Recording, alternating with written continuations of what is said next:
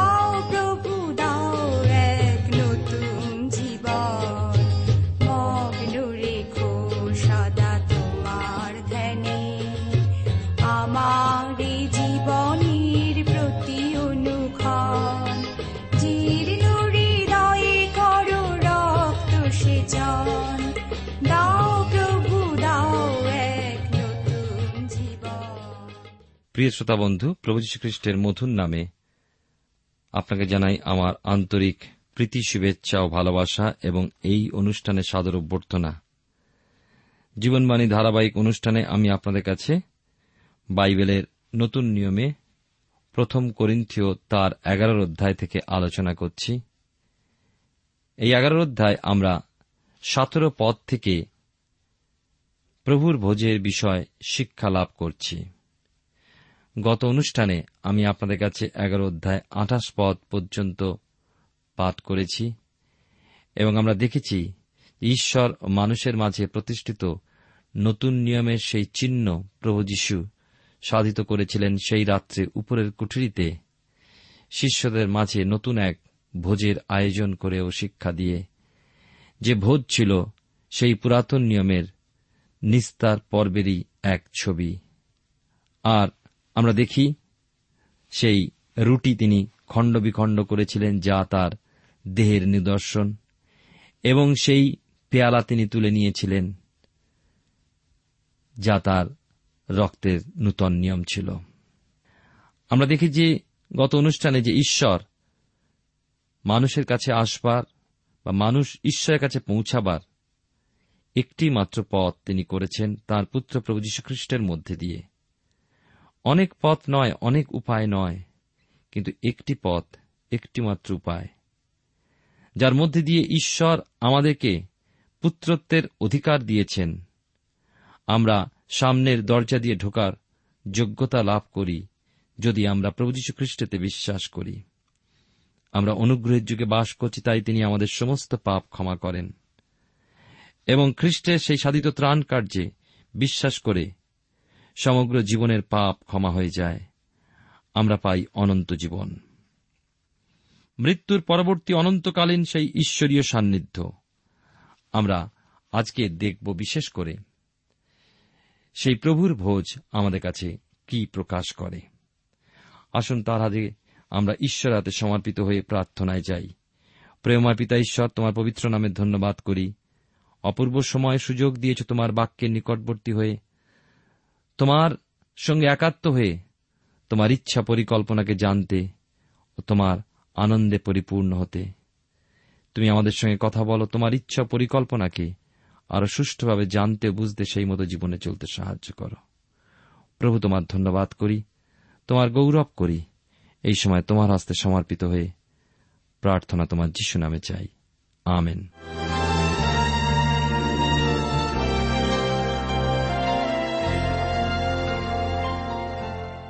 প্রিয় শ্রোতা বন্ধু, আপনি জীবনবাণীর অনুষ্ঠান শুনছেন। এই অনুষ্ঠানে আপনি বাইবেলের নতুন নিয়মে প্রথম করিন্থীয় তার এগারোর অধ্যায় আলোচনা শুনছেন প্রভুর ভোজের বিষয়। আমি পাঠ করি প্রথম করিন্থীয় তার এগারো অধ্যায় উনত্রিশ থেকে চৌত্রিশ পদ। লেখা আছে, কেননা যে ব্যক্তি ভোজন পান করে, সে যদি তাহার শরীর না চেনে তবে সে আপনার বিচারাজ্ঞা ভোজন পান করে। সেই কারণ তোমাদের মধ্যে বিস্তর লোক, দুর্বল ও পীড়িত আছে এবং অনেকে নিদ্রাগত হইতেছে। আমরা যদি আপনাদিওকে আপনারা চিনিতাম, তবে আমরা বিচারিত হইতাম না। কিন্তু আমরা যখন প্রভু কর্তৃক বিচারিত হই, তখন শাসিত হই যেন জগতের সহিত দণ্ডাজ্ঞা প্রাপ্ত না হই। অতএব হে আমার ভাতৃগণ, তোমরা যখন ভোজন করিবার জন্য সমবেত হও, তখন একজন অন্যের অপেক্ষা করিও। যদি কাহারও ক্ষুধা লাগে, তবে সে বাটিতে ভোজন করুক। তোমাদের সমবেত হওয়া যেন বিচারাজ্ঞার হেতু না হয়, আর সকল বিষয় যখন আমি আসিব, তখন আদেশ করিব। আমরা দেখি যে প্রভুর ভোজ তিনটি দিক প্রকাশ করে। এই তিনটি দিকের প্রথম হল শরণার্থক এক অনুষ্ঠান। শরণার্থক অর্থাৎ এখানে আমাদের দুর্বলতা আমরা স্মরণ করি। আমাদের অযোগ্যতাকে স্মরণ করি। আমাদের অধার্মিকতাকে আমরা স্মরণ করি। আমাদের অপরাধ সকল স্মরণ করি। আমাদের অবাধ্যতাকে স্মরণ করি। আমাদের অসুচিতাকে স্মরণ করি। আমাদের অনৈতিকতাকে স্মরণ করি। আর স্মরণ করি যে খ্রিস্ট যীশু আমার সমস্ত পাপ, এই সকল তার রক্ত দ্বারা ধৌত করে আমাকে নবায়িত করেছেন। তাই আমরা স্মরণ করি, ঈশ্বরের সেই অপার প্রেম, তার সেই অপার অনুগ্রহ, সেই কালভেরির ক্রুশের উপরে প্রকাশ পেয়েছে, যার মধ্যে দিয়ে আমরা নবজীবন লাভ করেছি। এখানে অতীতে সংগঠিত ঘটনা হিসাবে আমরাও আরেকটি বিষয়, দ্বিতীয়, যেমন শরণার্থক করছি আজকের দিনে, বর্তমানে গ্রহণের সময় প্রমাণিত হয় প্রভু যীশু আমাদের প্রিয়তম। তিনি জন্মেছিলেন আমাদের জন্য। এই পৃথিবীতে তিনি আগমন তার আমাদের প্রায়শ্চিত্তের জন্য, আমাদের পাপের প্রায়শ্চিত্তের নিমিত্ত। তাই তিনি জন্মেছেন, তিনি আমাদের পাপের নিমিত্ত মরেছেন। তিনি আজও জীবিত রয়েছেন। তিনি প্রিয়তম। জীবিত খ্রিস্ট আমরা মৃত ঈশ্বরের আরাধনা করি না, জীবন্ত ঈশ্বর। বর্তমানে তিনি আমার পাপ ক্ষমা করেছেন, তিনি আমার পাপ জানেন এবং তা তার রক্ত দ্বারা ধৌত করেছেন। দ্বিতীয়ত, তিনি আজকে শুধু আমার সঙ্গে নয়, অতীতে যে কাজ করেছেন তা স্মরণ করে কৃতজ্ঞ হই। এবং তৃতীয়, অতীত ও বর্তমানে বিষয় তো বটেই, তার থেকে উল্লেখযোগ্য দিক হল যে ঈশ্বর ও মানুষের মধ্যে স্থিত নূতন চুক্তিস্বরূপ প্রভু যীশু পুনরায় আসবেন। এই ভোজের মেয়ে চিরকালের জন্য নয়, ক্ষণকালের জন্য। সুতরাং অঙ্গীকারটি ভবিষ্যতের সম্পর্ককেও, শুধু অতীত ও বর্তমান সম্পর্কিত নয়, তার অনুপস্থিতির কালে, অনুগ্রহের যুগে পবিত্র আত্মার পরিচালনাধীন থাকার কালেই এই ভোজ গ্রহণ করতে হবে। তার পুনরাগমনের অপেক্ষায় মণ্ডলী প্রস্তুতির এক উপায়। এই তিন দিকের শরণার্থকতা গ্রহণ করব। মণ্ডলীর প্রস্তুতির এক বিরাট উপায় তিনি দিয়েছেন। অর্থাৎ মণ্ডলী অর্থে বিশ্বাসী বর্গের আমার আপনার প্রস্তুতির জন্য। প্রভু ক্ষণস্থায়ী ভঙ্গুর উপকরণ, সেই রুটি ও সেই ফলের রসের মাধ্যমে এক স্মৃতিস্তম্ভে আমাদের সামনে দণ্ডায়মান, যা দেখায় উপলব্ধি করায় আমাদের যে ব্যক্তিগতভাবে আমি তার মৃত্যুর জন্য দায়ী। কারণ আমার পাপের জন্য তিনি ক্রুষারোপিত হয়েছেন। আমার সমস্ত মন্দ চিন্তা, আমার সমস্ত মন্দ পরিকল্পনার জন্য তার কাঁটার মুকুট গ্রহণ করতে হয়েছে। আমার হাত দিয়ে যে সমস্ত পাপ তার জন্য তার হাত পেরেকবিদ্ধ হয়েছে। আমার পা সমস্ত অন্যায় আচরণ করবার জন্য যখন অগ্রসর হয়, তিনি তার জন্য পায়ে পেরেকবিদ্ধ হয়েছেন। আমাদের হৃদয়ের সমস্ত মন্দতা তার জন্য তার কুক্ষি দেশে বর্ষার আঘাত। আমার যে শাস্তি হওয়া উচিত ছিল, যে মৃত্যু ভোগ করা উচিত ছিল, সেই মৃত্যু তিনি বরণ করেছেন। এ শুধুই প্রতীক। হিসাবে মেনে নিলে ভুল হবে। মুখে রুটির খণ্ড থাকলেও অন্তরে খ্রিস্ট এই জীবন্ত উপলব্ধি সহ আমরা আমাদের হৃদয় অনুসন্ধানপূর্বক পবিত্রীকৃত হয়ে ভোজ গ্রহণ করব। প্রভু তাই আগ্রহ করেন। লুকলিখিত সুসমাচারে আমরা দেখি যে প্রভু যিশুর মৃত্যু এবং পুনরুত্থানের পর ইম্মাউসের পথে দুইজন শিষ্য হাঁটছিলেন বিষণ্ন বদনে। তারা জিরুসালেম থেকে ইম্মাউসে যাচ্ছিলেন, কারণ প্রভু যিশু মারা গেছেন, এই খবরই তারা পেয়েছেন। এবং তিনি যে পুনরুত্থিত হয়েছেন, সেটাও শুনেছেন, কিন্তু হৃদয় বিশ্বাস করতে পারেননি। এবং এই দুই যাত্রী হতাশায় বিষণ্নতায় যখন পরিপূর্ণ, সেই সময় প্রভু পথের মাঝে তাদের সঙ্গে দেখা দিলেন। তাদের মাঝে প্রকাশিত হয়ে তিনি শাস্ত্র থেকে খুলে তাদেরকে পড়ে দেখালেন যে খ্রিস্টের মৃত্যুভোগের প্রয়োজন কি, কারণ মৃত্যুর মধ্যে দিয়ে জীবন। পাপের প্রায়শ্চিত্ত না হলে মানুষ অনন্ত জীবন লাভ করতে পারে না। প্রভু যীশু পুনরুত্থিত হয়ে মৃত্যু থেকে উঠে সেই পথে তিনি শাস্ত্র থেকে পড়ে পড়ে শোনালেন, দেখালেন।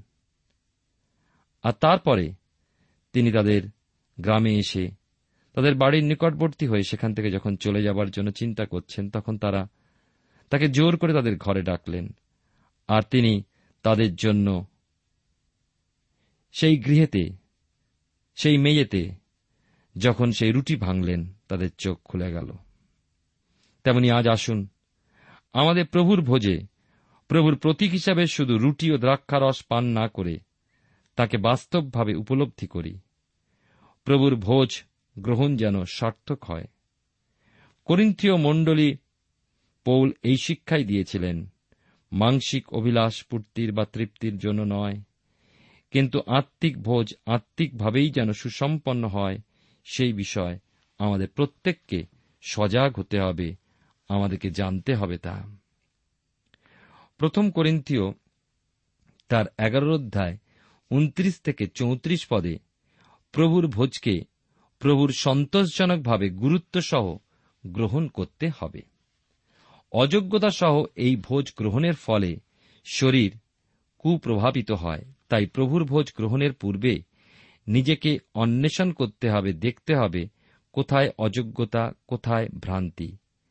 নিজেকে যাচাই করে দেখতে হবে, যদি আমরা আমাদের অনুসন্ধান না করি, শুদ্ধ না হই, প্রভুর রক্তে, বাক্যে ও পবিত্র আত্মায়, তাহলে প্রভু নিজেই আমাদের বিচার করবেন। কারণ তিনি আসছেন, জগতের বিচার করবেন। সুতরাং এখনই তার হস্তে নিজেকে সমর্পণ করি, আসুন। তিনি আমায় পবিত্র করতে থাকুন, সিদ্ধ করে তুলুন তার সমরূপে। প্রভু তার নিজের, তার একান্ত, আপনার নিজের জনকে মনের মতোই গড়ে তোলেন। এই আমাদের প্রার্থনা। তাই লেখা আছে এখানে যে, কিন্তু মনুষ্য আপনার পরীক্ষা করুক এবং এই প্রকারে সেই রুটি ভোজন ও সেই পান পাত্রে পান করুক। প্রতি সময় যখন আমরা সেই মেজের সম্মুখে উপস্থিত হই, তখন নিজেকে চেনা আমাদের গুরুত্বপূর্ণ বিষয়।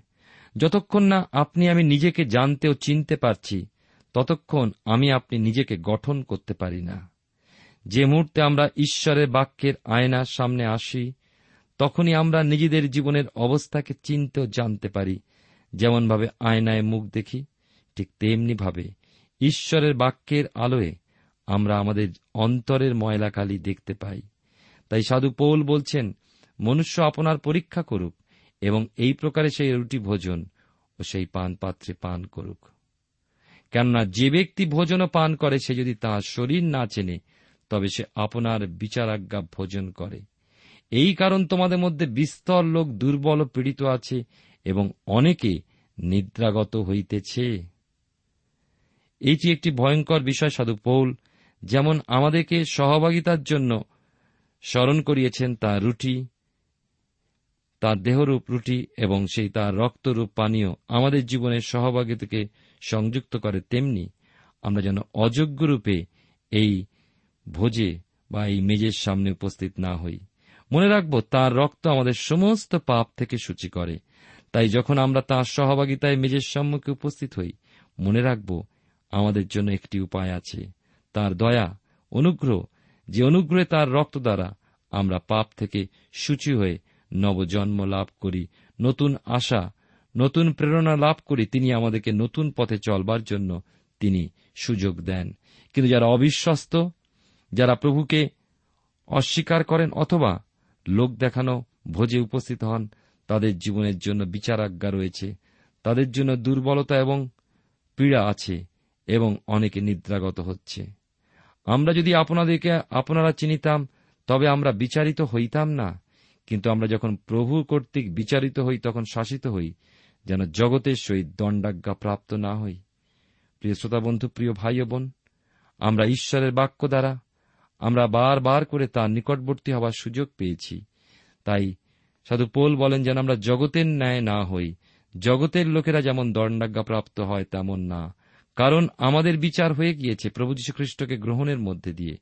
অতএব, হে আমার ভাতৃগণ, তোমরা যখন ভোজন করিবার জন্য সমবেত হও, তখন একজন অন্যের অপেক্ষা করিও। যদি কাহারও ক্ষুধা লাগে, তবে সে বাটিতে ভোজন করুক। তোমাদের সমবেত হওয়া যেন বিচারাজ্ঞার হেতু না হয়, আর সকল বিষয় যখন আমি আসিব, তখন আদেশ করিব।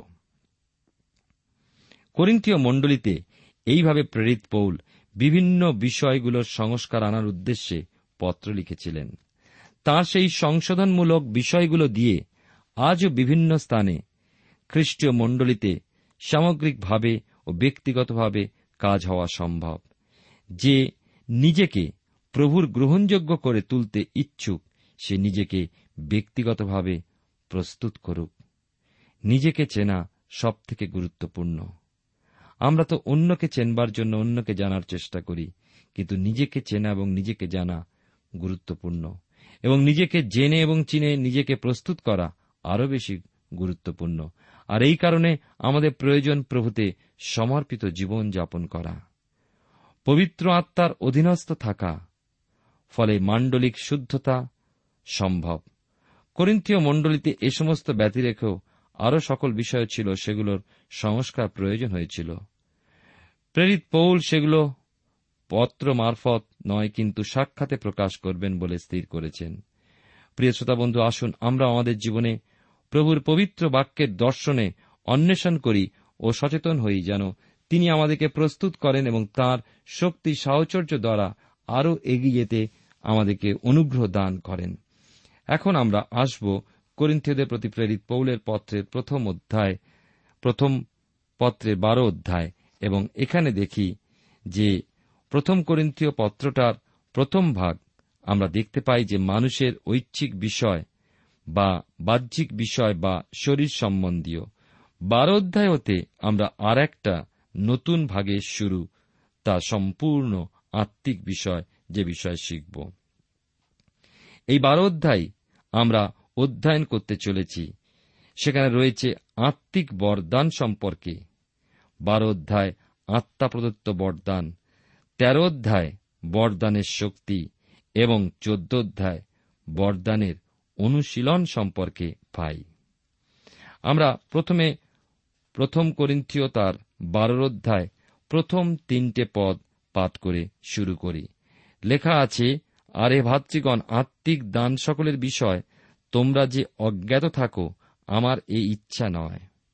তোমরা জানো যখন তোমরা পরজাতীয় ছিলে, তখন যেমন চালিত হইতে, তেমনি আমরা প্রথম করিন্থীয় বারো অধ্যায় প্রথম তিনটি পদ পাঠ করছি।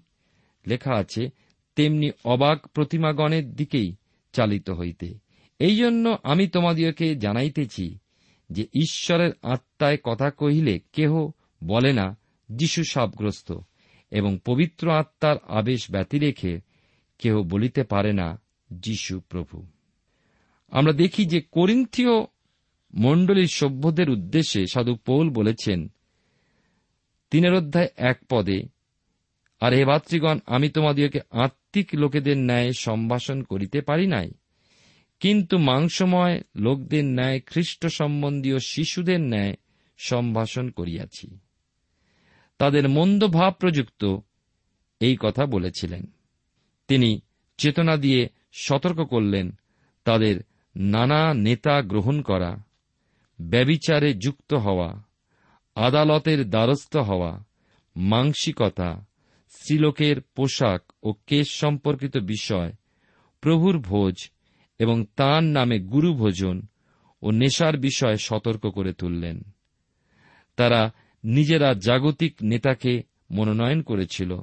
তাদের মনোনয়ন আত্মিক দিক দিয়ে বিচার করে নয়, কিন্তু যারা প্রতিষ্ঠিত, যারা শিক্ষিত, যাদের অর্থ আছে, তাদেরকেই তারা মনোনয়ন করেছিল। তারা আত্মিক কিনা, সে বিষয়ে তারা গুরুত্ব দেয়নি। এবং তাদের মধ্যে ব্যবিচার এবং তাদের সমস্যা তারা নিজেদের মধ্যে সমাধান না করে মণ্ডলীর বাইরে জগতের কাছে টেনে নিয়ে গেছিল এবং খ্রিস্টীয় সাক্ষ্যকে তারা নষ্ট করেছিল। এবং তাদের মধ্যে মাংসিকতা অর্থে অভিলাষ, কামনা, বাসনা, জাগতিকতাকে তারা বেশি গুরুত্ব দিয়েছিল এবং মাংসিক অভিলাষকে তারা পূর্ণ করে চলেছিল এবং তাদের পোশাক পরিচ্ছদ সম্পর্কে তারা সাবধান ছিল না এবং প্রভুর ভোজ সম্পর্কেও তারা গুরুত্ব না দিয়ে গুরু ভোজন করে, যারা বঞ্চিত, তাদেরকে বঞ্চনা করে তারা নিজেরা আনন্দ উপভোগ করেছিল। আমরা আজকের দিনেও কি কত মণ্ডলীতে এমন অবস্থা দেখি না? এগুলো অবশ্যই সংশোধনীয়। এখন আমরা দেখব আত্মিক ভাবগুলো যা গঠনমূলক। তিনটে বিষয় সাধু পৌল লক্ষ্য স্থির করিয়েছেন আমাদের। প্রথম বিষয় হল ঐক্য সাধনকারী আত্মা, পবিত্র আত্মা যা আমাদের মধ্যে একতা সাধন করে বা একতা দান করে। মানুষ নিজের চেষ্টায় যা না পারে, বিভিন্ন আলাপ আলোচনায় যা হয় না, সেই কাজ পবিত্র আত্মা আমাদের মধ্যে সাধন করেন। তাই পবিত্র আত্মা সব থেকে গুরুত্বপূর্ণ। তাই প্রথম বিষয় তিনি বলছেন ঐক্য সাধনকারী আত্মা। দ্বিতীয় বিষয় হল প্রেমের ব্যবস্থা। অর্থাৎ প্রেম সকল কিছু সহ্য করে, প্রেম সকল কিছু গঠন করে। সমস্ত কিছুর ঊর্ধ্বেই হচ্ছে প্রেম। প্রেম বিনা কিছু হতে পারে না। তাই প্রেমের মধ্যে দিয়ে আমরা যেন নতুন করে শুরু করতে পারি। ঈশ্বর হচ্ছেন প্রেম এবং ঐশ্বরিক সেই প্রেম যদি আমাদের মধ্যে বাস করে, তাহলে আমরা সকল কিছু সাধন করতে সমর্থ। এবং তৃতীয় বিষয় তিনি শিখালেন বা শিখাতে চলেছেন তা হল পুনরুত্থানের মধ্যে বিশ্বাসীর বিজয় উৎসব। অর্থাৎ এই পৃথিবীতে আপনি আমি, যা করতে অসমর্থ, তা সাধন করেছেন ঈশ্বর তার পুত্র প্রভু যীশুখ্রিস্টের মধ্যে দিয়ে। তা সেই পুনরুত্থান প্রমাণ এবং প্রকাশ করে যে মৃত্যুর পরে এক জীবন আছে। যেমন তিনি পুনরুত্থিত হয়েছেন এবং তিনি যে মৃত্যুকে জয় করেছেন, তা প্রত্যেক খ্রিস্ট বিশ্বাসীর জন্য এক আশার বাণী, এক আশা কারণ মৃত্যুর পরে রয়েছে এক জীবন। প্রিয় শ্রোতা বন্ধু, তাই আমাদের প্রত্যেকের জীবনে প্রয়োজন যেন আমরা এই জগতের সমস্ত মন্দ বিষয় থেকে দূরবর্তী হয়ে আত্মিক যে বিষয় সকল সেই বিষয়ের দিকে আমরা নজর দিই এবং সেই ঐক্য সাধনকারী আত্মা, সেই পবিত্র আত্মা, যা আমাদের হৃদয়ে বিরাজ করে, যে কেউ খ্রিস্টের রক্ত দ্বারা ধৌত হয়েছে, সেই আত্মা, তার মধ্যে বিরাজিত সেই আত্মাকে যেন আমাদের জীবনে কাজ করতে দিই এবং প্রেম শ্রেষ্ঠ যে প্রেমকে আমাদের জীবনে আছে কিনা তা খুঁজে দেখি, ঐশ্বরিক প্রেমের অনুধাবন করি, প্রেমের দ্বারা সকলকে সহ্য করি এবং সকলকে ভালোবাসতে এবং নিজের করে নিতে এবং সেই পুনরুত্থানের শক্তি ও পরাক্রম যে বিষয়ের কথা আমরা দেখি, প্রথম করিন্ত তার পনেরো অধ্যায়, তার মধ্যে দিয়ে আমরা বিজয়ের আনন্দে যেন এগিয়ে চলি। ঈশ্বর যেন আমাদেরকে আশীর্বাদ করেন। প্রার্থনায় অবনত হই। প্রেময় পিতা ঈশ্বর, তোমার পবিত্র নামের ধন্যবাদ করি। তোমার বাক্য অপূর্ব যে বাক্যের মধ্যে দিয়ে তুমি আমাদেরকে চেতনা দিয়ে চলেছ, যেন আমরা প্রেমে অবস্থিতি করি, একতায় বাস করি এবং তোমার সেই শক্তিতে বিজয় লাভ করি। তুমি আমাদের প্রত্যেক শ্রোতা বন্ধুকে আশীর্বাদ করো, প্রত্যেক পরিবারে আশীর্বাদ করো। যিশুর নামে প্রার্থনা চাই। আমেন।